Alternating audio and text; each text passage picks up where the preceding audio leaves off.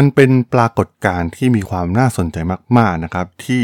บริษัทด้านเทคโนโลยีจากประเทศสวีเดนนะครับที่สามารถสร้างผลิตภัณฑ์ทางด้านเทคโนโลยีแล้วก็แจ้งเกิดระดับโลกได้ผลิตภัณฑ์นั้นก็คือ Spotify นั่นเองนะครับหลายๆคนน่าจะรู้จักกับมันดีแต่ว่ามันมีประวัติที่มีความน่าสนใจมากๆนะครับแล้วก็มีการถ่ายทอดเรื่องราวมีการเรียบเรียงเรื่องราวออกมาเป็นซีรีส์ที่ฉายทาง Netflix ซึ่งส่วนตัวผมเองเนี่ยโหซีรีส์ชุดนี้เนี่ยเป็นซีรีส์ชุดที่ดีที่สุดชุดหนึ่งเลยนะครับที่เกี่ยวกับเรื่องราวของธุรกิจและบริษัททางด้านเทคโนโลยีแล้วซีรีส์อย่างThe Playlist มีความน่าสนใจอย่างไรนะครับไปรับฟังกันได้เลยครับผม You are listening to Geek Forever Podcast. Open your world with technology.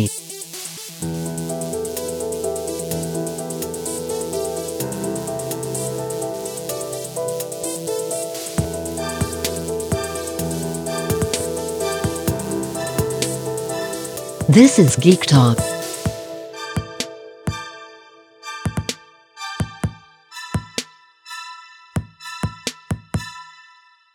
สวัสดีครับผมดนทลาดลจากดนบล็อกนะครับและนี่คือรายการ Geek Talk นะครับวันนี้จะมาพูดถึงซีรีส์ชุดหนึ่งที่ทำออกมาได้อย่างน่าสนใจมีชื่อว่า The Playlist นะครับที่ฉายทาง Netflix นะครับเป็นซีรีส์ชุดใหม่นะครับเพิ่งเข้ามาซึ่งผมก็เพิ่งมีโอกาสได้ไปรับชมมีอยู่หกตอนนะครับโอ้โหเป็นซีรีส์ที่ถ่ายทอดเรื่องราวทางธุรกิจเรื่องราวการก่อตั้งบริษัทสตาร์ทอัพได้น่าสนใจมากๆเลยนะครับก่อนอื่นต้องขอตัวก่อนนะครับว่าในพอดแคสต์ อี พี นี้เนี่ยจะมีเนื้อหาสปอยบางส่วนของซีรีส์ชุดนี้นะครับถ้าใครอยากไปรับชมเต็มๆเนี่ยก็สามารถข้ามไปได้เลยนะครับก่อนหน้านี้เนี่ยมันมีภาพยนตร์เรื่องนึงนะครับที่ผมชอบมากๆให้เป็นอันดับหนึ่งในดวงใจเลยนะครับที่เกี่ยวข้องกับเรื่องราวของการก่อตั้งบริษัททางด้านเทคโนโลยีนั่นคือ The Social Network นั่นเองนะครับเป็นเรื่องราวของ Mark Zuckerberg กับ Facebookซึ่ง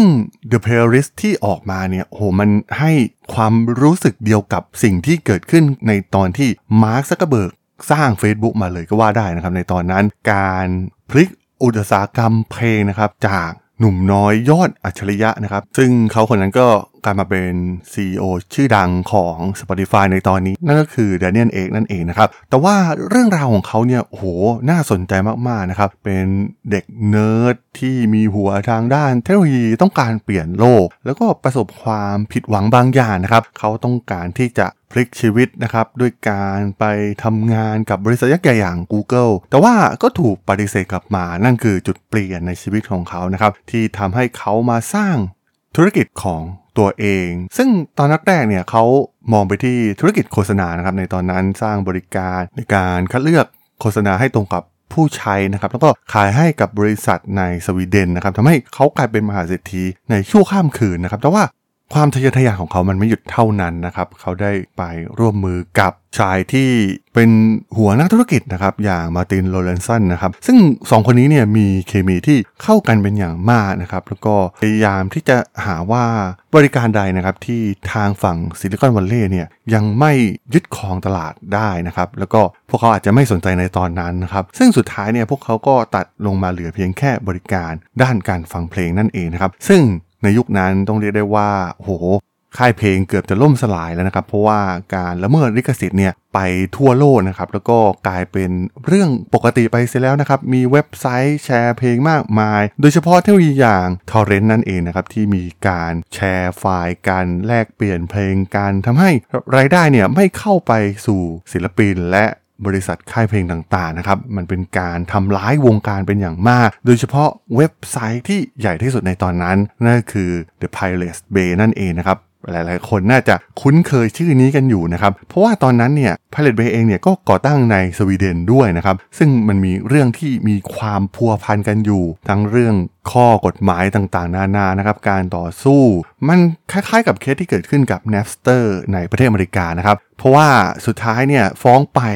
ความพ่ายแพ้ก็อยู่กับวงการเพลงอยู่ดีนั่นเองนะครับ Pirate Bay ก็เหมือนกันนะครับก็โดนค่ายเพลงจากทั่วโลกมาฟ้องนะครับเป็นเด็กเนื้อสามคนตั้งก่อตั้งเซิร์ฟเวอร์ขึ้นมาแล้วก็นำไฟล์มาแลกเปลี่ยนให้กับคนทั่วโลกนะครับซึ่งยิ่งไปโปรโมทพวกเขาเนี่ยพวกเขาก็ยิ่งดังคนใช้งานก็เพิ่มมากขึ้นส่งผลให้เกิดความเสียหายต่อวงการเพลงมากขึ้นเรื่อยๆนะครับ แน่นอนว่าตอนนั้นเนี่ยไม่มีใครคิดว่าจะแก้ปัญหานี้อย่างไรนะครับแม้ทาง Apple ก็มี iTunes นะครับที่ขายเพลงแต่มันก็ไม่ใช่ทางรอดระยะยาวของวงการเพลงในตอนนั้นนะครับทำให้ Daniel Ek เองรวมถึง Martin Lorentzon เองเนี่ยคิดบริการที่ทำยังไงที่จะดีกว่าบริการเถื่อนเหล่านี้นะครับพวกเขาสร้างบริการใหม่ที่มีชื่อว่า Spotify นั่นเองนะครับซึ่งได้นำเอายอดอัจฉริยะโปรแกรมเมอร์ที่เก่งๆของสวีเดนเนี่ยมารวมตัวกันนะครับเหล่าแฮกเกอร์ต่างๆมาเพื่อสร้างบริการนี้ตอนนั้นสตรีมมิ่งก็ยังไม่ค่อยได้รับความนิยมนะครับยังไม่มีใครแจ้งเกิดอย่างเป็นทางการเพราะว่ามันก็ช้ามันมีบัฟเฟอร์ที่รอนานนะครับแต่ว่าสิ่งที่ Spotify พลิกวงการนี้ได้สำเร็จนั่นก็คือการบัฟเฟอร์ที่ใช้เวลาน้อยมากๆนะครับแทบจะไม่รู้สึกเลยซึ่งหากเราจินตนาการไปในยุคนั้นเนี่ยการที่จะไปโหลดเพลงละเมิดลิขสิทธิ์ต่างๆก็ต้องโหลดทอร์เรนต์แล้วก็ต้องมาเซฟลงเครื่องนะครับเปิดด้วยมีเดียเพลเยอร์อย่าง Winamp ซึ่งมันใช้เวลาเสียเวลามากๆนะครับรวมถึงเรื่องความปลอดภัยนะครับบางทีมีมัลแวร์เข้ามาแทรกซึมในบริการเหล่านี้นะครับรวมถึงในเว็บเหล่านี้ก็ล้วนแล้วแต่มีโฆษณาเว็บโป้เว็บการพนันอะไรต่างๆนานานะครับมันเป็นประสบการณ์ที่แย่มากๆต่อผู้ใช้งานแต่ว่าด้วยความที่มันฟรีคนเลยใช้กันเยอะนะครับแต่ว่ามันยังไม่มีบริการใดที่สามารถที่จะมาช่วยเหลือศิลปินหรือค่ายเพลงได้เลยนะครับแต่สิ่งที่ Daniel Ek ทำนะครับต้องเรียกได้ว่าพลิกอุตสาหกรรมแทบจะทุกอย่างเลยนะครับเพราะว่าเขาสามารถเสกเทคโนโลยีนี้ขึ้นมาได้สำเร็จด้วยความอัจฉริยะของทีมงานของพวกเขานั่นเองนะครับตอนนั้นทุกคนในวงการต่างอึ้งในบริการนี้นะครับโหแค่คลิกเพลงก็เปิดออกมาเลยนะครับอ่าเพลงทั้งหมดก็อยู่บนคลาวด์ซึ่งมันไม่มีแพลตฟอร์มใดสามารถทำแบบนี้มาได้ก่อนเลยนะครับมันเป็นสิ่งที่พลิกวงการเป็นอย่างมากแต่ว่าในสารคดีชุดนี้เนี่ยก็จะถ่ายทอดเรื่องราวเป็นหกตอนแบ่งเป็นพาร์ทพาร์ทนะครับพาร์ทของ Daniel Ek เองพาร์ทของ Martin Lorentzonพาร์ทของศิลปินพาร์ทของโปรแกรมเมอร์พาร์ทของนักกฎหมายนะครับมันมีหลายส่วนมากๆนะครับที่เกี่ยวข้องกันเพื่อทำให้ Spotify เนี่ยมันเกิดมาได้โอ้โหมันมีอุปสรรคมากมายทั้งเรื่องข้อกฎหมายเรื่องโมเดลธุรกิจเรื่องความท้าทายทางด้านวิศวกรรมนะครับมันเป็นเรื่องท้าทายมากๆที่จะทำสิ่งที่ Spotify ทำได้ในตอนนั้น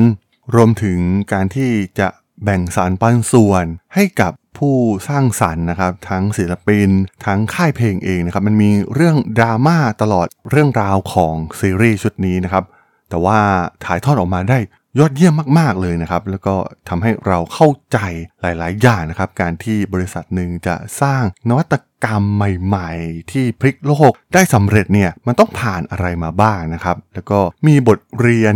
หลายๆอย่างนะครับให้เราผู้ประกอบการนักธุรกิจนะครับโดยเฉพาะผู้ทำธุรกิจสตาร์ทอัพเนี่ยได้เรียนรู้จากซีรีส์ชุดนี้นะครับโอ้โหเป็นซีรีส์ที่ผม recommend มากๆนะครับ feeling ที่ได้ดูซีรีส์หรือภาพยนตร์ระดับนี้เนี่ยต้องย้อนกลับไปตั้งแต่อย่างที่เก่าไปตั้งแต่ยุค The Social Network นั่นเองนะครับมันเป็นภาพยนตร์ที่สร้างแรงบันดาลใจซึ่งซีรีส์ชุดนี้ก็ไม่ต่างกันนะครับมันสร้างแรงบันดาลใจให้หลายๆคนได้นะครับผมคิดว่าควรที่จะไปรับชมเป็นอย่างยิ่งสำหรับเรื่องราวของซีรีส์ The Playlist จาก Netflix ใน อี พี นี้เนี่ยผมก็ต้องขอจบไว้เพียงเท่านี้ก่อนนะครับสำหรับเพื่อนๆที่สนใจเรื่องราวทางธุรกิจเทคโนโลยีและวิทยาศาสตร์ใหม่ๆที่มีความน่าสนใจก็สามารถติดตามมาได้นะครับทางช่อง Geek Forever Podcast ตอนนี้ก็มีอยู่ในแพลตฟอร์มหลักๆทั้ง Podbean Apple Podcast Google Podcast Spotify YouTube แล้วก็จะมีการอัปโหลดลงแพลตฟอร์ม Blockdit ในทุกๆตอนอยู่แล้วด้วยนะครับถ้ายังไงก็ฝากกด follow ฝากกด subscribe กันด้วยนะครับแล้วก็ยังมีอีกช่องทางหนึ่งในส่วนของ ไลน์ แอด ที่ แอท ธาราดล แอท ที เอช เอ อาร์ เอ ดี เอช โอ แอล สามารถแอดเข้ามาพูดคุยกันได้นะครับผมก็จะส่งสาระดีๆพอดแคสต์ดีๆให้ท่านเป็นประจำอยู่แล้วด้วยนะครับถ้าอย่างไรก็ฝากติดตามทางช่องทางต่างๆกันด้วยนะครับสำหรับใน อี พี นี้เนี่ยผมต้องขอลากันไปก่อนนะครับเจอกันใหม่ใน อี พี หน้านะครับผมสวัสดีครับ